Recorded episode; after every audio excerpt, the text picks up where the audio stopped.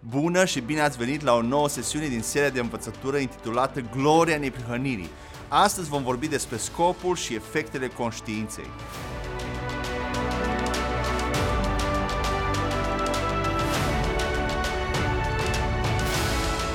În Romani 1 cu 18 la 20 ni se arată că orice persoană are o conștiință. Este imposibil ca cineva să nu aibă o conștiință. Haideți să citim Romani 1 cu 18 la 20 fiindcă furia lui Dumnezeu este revelată din cer împotriva a toată neevlavia și nedreptatea oamenilor care țin adevărul în nedreptate.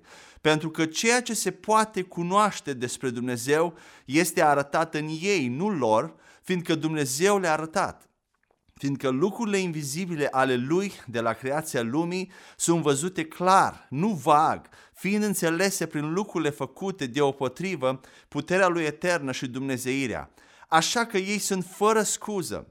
Unii oameni cred că există ființe umane fără conștiință care nu au nicio condamnare asupra păcatului și că doar religia este cea care a impus oamenilor această cunoaștere a binelui și a răului.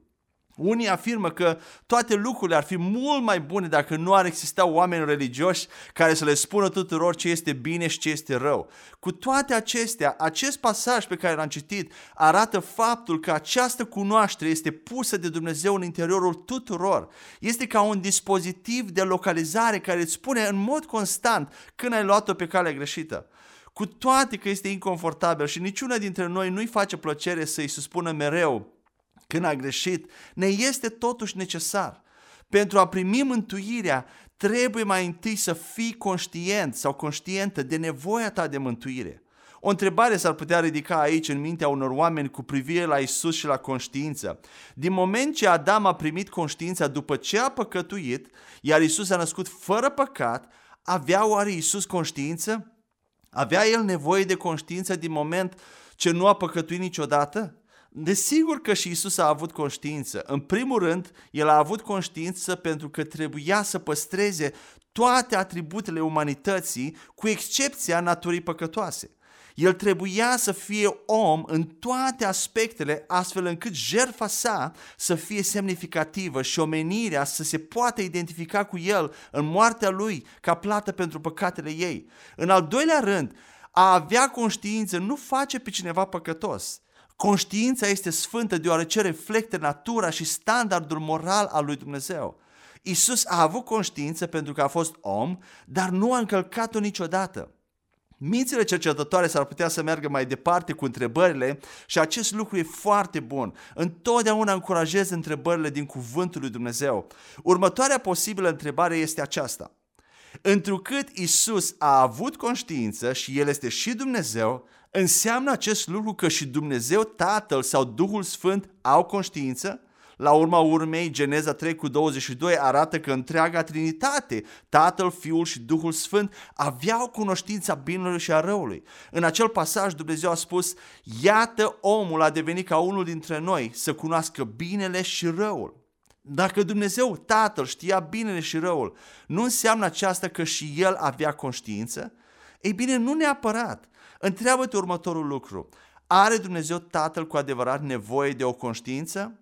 Eu cred că Dumnezeu Tatăl nu a avut niciodată conștiință și de aceea El nici nu a creat pe om la început cu o conștiință. În acest moment s-ar putea cu adevărat să te alarmești și să spui ce? Nu e aceast, acest lucru erezie? Ei bine, te încurajez să fii calm sau calmă pentru o clipă și să gândești puțin mai adânc la aceasta împreună cu mine. Dumnezeu este neprihănit și drept. El există în neprihănire și însăși natura sa este neprihănire. El nu are o busolă morală care să-l guverneze. Prin însăși natura lui Dumnezeu are dreptate tot timpul. Tot ceea ce spune și face Dumnezeu este corect și drept. Conceptele de bine și de rău sunt atât de adânc înrădăcinate în noi ca ființe umane, încât ne este dificil să ne imaginăm o perspectivă în care binele și răul nu există. Al vedea pe Dumnezeu ca simbolul suprem al bunătății morale este doar o perspectivă umană. Însă Dumnezeu este mult mai mult decât atât. El este neprihănire. Există o diferență între acestea două și voi explica de ce. De exemplu, dacă îl vezi pe Dumnezeu ca fiind pur și simplu moral, atunci legile sale sunt susceptibile pentru dezbateri morale. Standardele morale se schimbă în timp. Ceea ce este imoral pentru o cultură este acceptabil în alta. Poți dezbate moralitatea la nesfârșit și nu ai să ajungi niciodată la un punct comun de agreare. Acest lucru este evident mai ales în problema căsătoriei între persoane de același sex din ziua de astăzi. Dumnezeu a definit căsătoria doar între un bărbat și o femeie. Acest lucru nu se discută. Însă oamenii au făcut din el un argument moral și etic. Cum să nu permiți la doi oameni care se iubesc să se căsătorească? Cui pasă că sunt de același sex? Deși înțeleg logica din spatele acestui argument, nu contează, deoarece legea lui Dumnezeu nu este etică sau morală, ea este dreaptă. Prin urmare, Dumnezeu are dreptate și aceasta nu se discută. A fost oare un lucru imoral simplu fapt că Adam și Eva au mâncat din pomul cunoștinței binelui și răului? Nu, deloc conform standardelor morale. Ce este așa de rău în a mânca din fructul unui pom? Însă acela a fost un păcat capital și un lucru imoral deoarece Dumnezeu a spus așa. A fost oare imoral faptul că Moise a lovit stânca a doua oară în loc să-i vorbească? Nu, nu a fost un lucru păcătos în sine. Cu toate acestea a, a fost un păcat grav pentru care Moise a fost aspru pedepsit din cauza că Dumnezeu îi spusese să vorbească stâncii și nu să o lovească. Vedeți diferența dintre o busolă morală și dreptate sau neprihănire? Acum, haideți să încercăm să definim răul pe baza a ceea ce am spus până acum. Deoarece Dumnezeu este drept, există doar două răspunsuri posibile din partea oamenilor la ceea ce spune Dumnezeu. Ascultă de Dumnezeu și trăiește, răscoală-te împotriva lui Dumnezeu și mori. Orice lucru care duce la moarte, suferință sau judecată este ceea ce Biblia definește ca fiind rău. Răul nu este o entitate obiectivă, separată, care există în opoziție cu Dumnezeu. Răul este tot ceea ce duce la moarte, necaz sau judecată, deoarece e răzvrătire împotriva lui Dumnezeu. Pentru om aceasta este doar o chestiune de alegere morală. Ascultă de Dumnezeu ceea ce e un lucru bun și trăiește, respinge pe Dumnezeu ceea ce e un lucru rău și mor. Însă pentru Dumnezeu este o chestiune de adevăr. Dumnezeu a spus că plata păcatului este moartea, astfel că atunci când păcătuiești, vei muri cu siguranță. Dumnezeu cunoaște binele și răul nu datorită unei conștiințe și nici din cauza că El însuși a experimentat răul, ci pentru că răul este tot ceea ce Dumnezeu nu este. Răul constituie tot ceea ce e contrar naturii lui Dumnezeu și decretelor sale care sunt adevăr.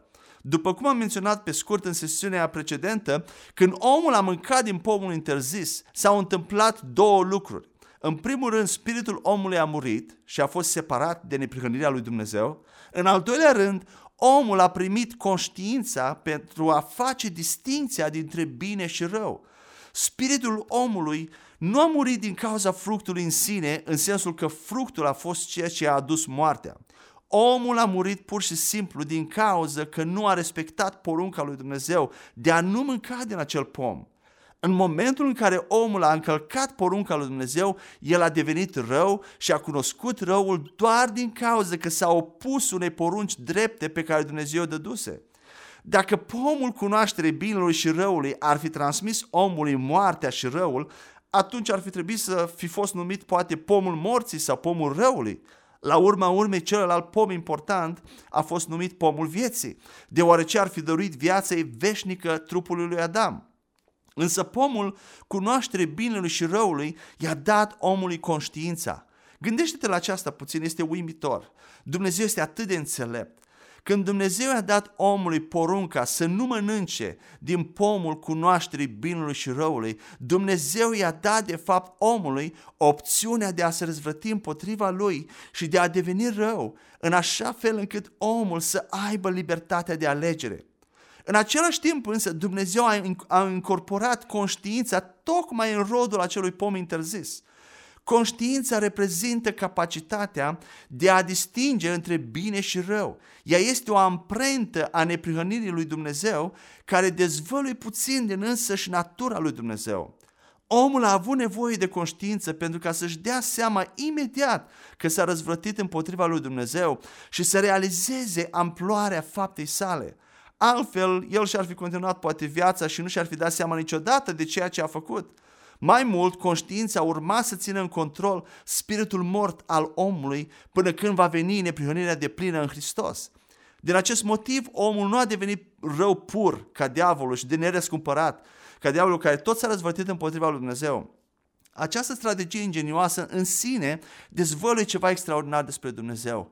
Ne descopere că El s-a pregătit pentru posibilitatea ca omul să nu îi se supună, punând o conștiință în rodul acelui pom în loc de moarte.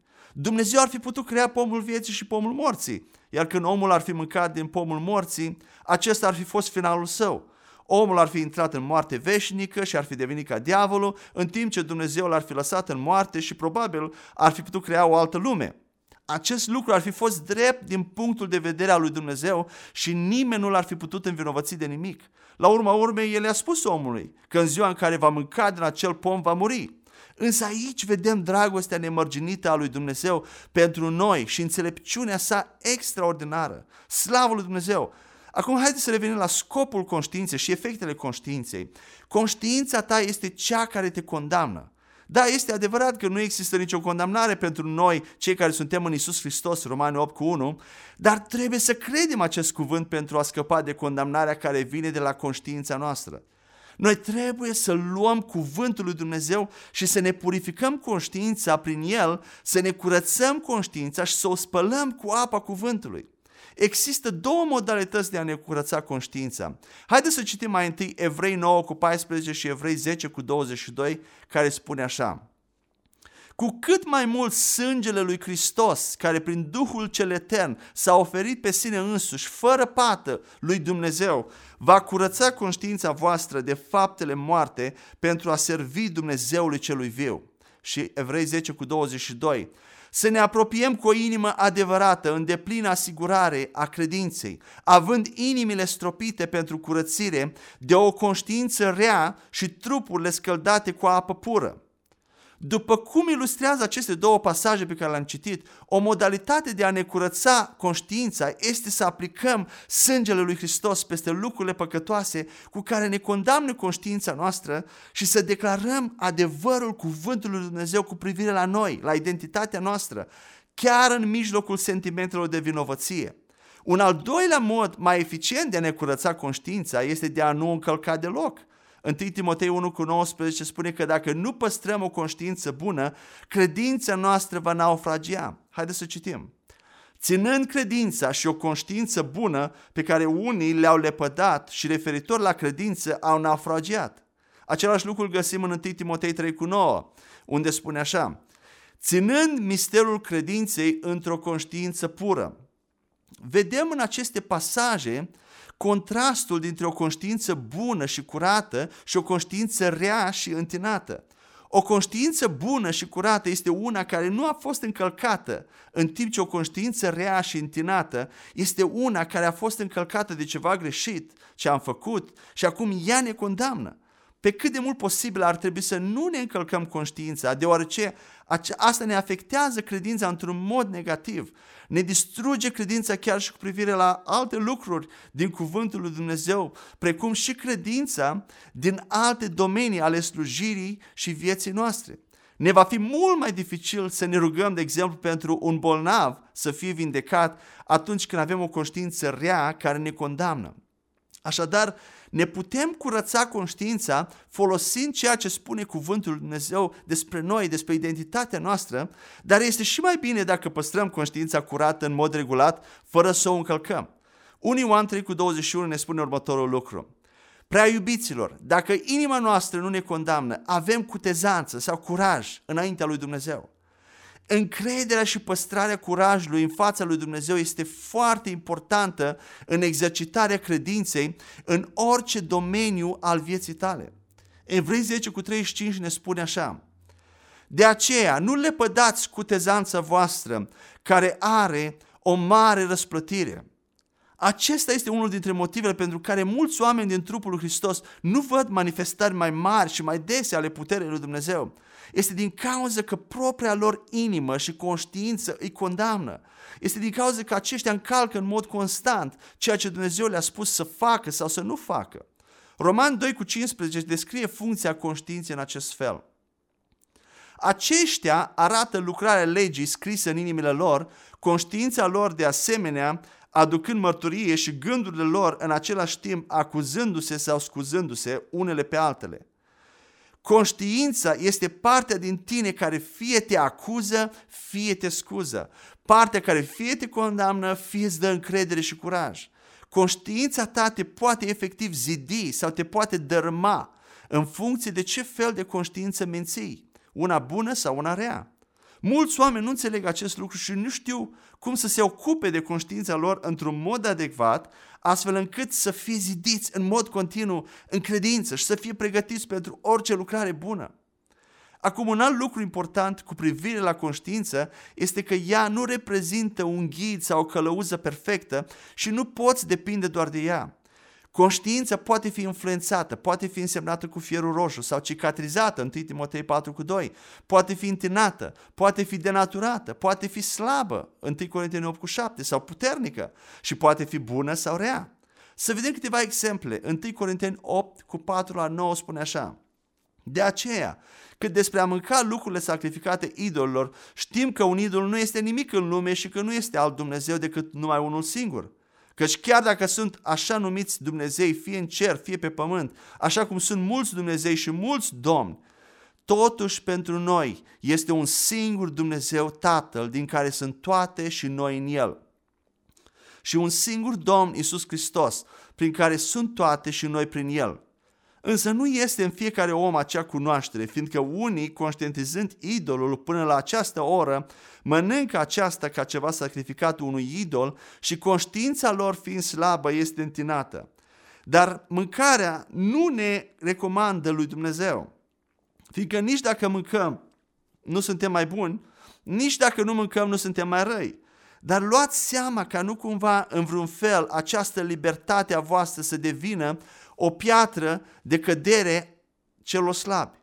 Din ceea ce vedem în acest pasaj, o conștiință slabă pare a fi una care are mai puțină cunoaștere și revelație a realității cuvântului lui Dumnezeu și ca urmare îi se impun mai multe reguli decât este necesar. Acest pasaj ne arată de asemenea din nou că o conștiință poate fi întinată încălcând una dintre acele reguli pe care le are. O conștiință nu este întinată doar cu lucruri rele și morale, ci și cu lucruri care depășesc limitele și regulile noastre autoimpuse, care se bazează pe nivelul nostru de cunoaștere și de revelație. Pasajul pe care l-am citit descrie o problemă existentă în biserica primului secol. Mulți oameni fusese închinători la idol înainte de a deveni creștini și aveau o problemă cu carnea închinată sau cumpărată de la piețe care fusese oferită idolilor.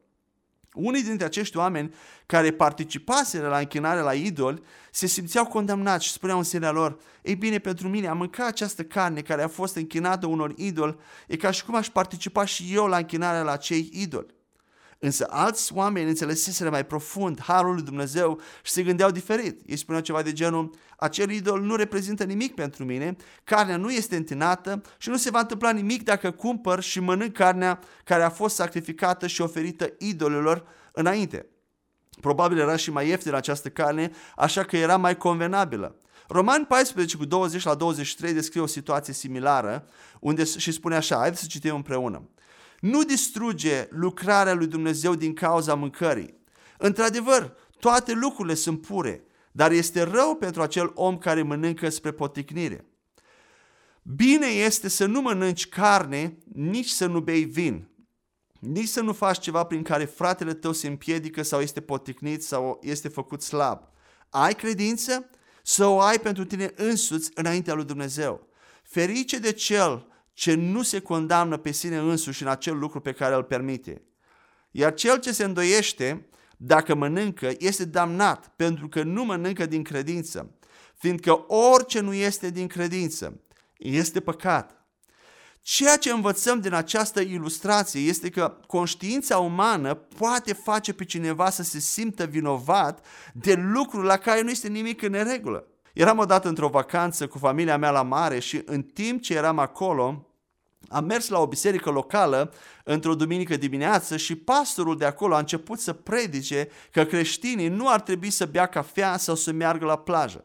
iar noi eram toți bronzați de soare și ne bucuram de viață și desigur, cum vă imaginați, ochii tuturor erau ațintiți asupra noastră în timp ce acest lucru se predica, ca să nu mai menționez și faptul că toți din biserică de acolo locuiau lângă plajă. Imaginează acest lucru, să locuiești lângă plajă și să nu o folosești niciodată din cauza unor reguli pe care ți le-ai pus. Ceea ce încerc să spun este că conștiința ta se poate schimba în funcție de trecutul tău, educația ta și de diverse alte lucruri. Și desigur, fiecare persoană se naște cu o conștiință de bază și o cunoaștere intuitivă a binelui și a răului, însă conștiința aceea de bază poate fi atât extinsă pentru a deveni foarte sensibilă prin adăugarea de mai multe reguli, cât și redusă la o conștiință opacă și insensibilă care nu mai funcționează corect.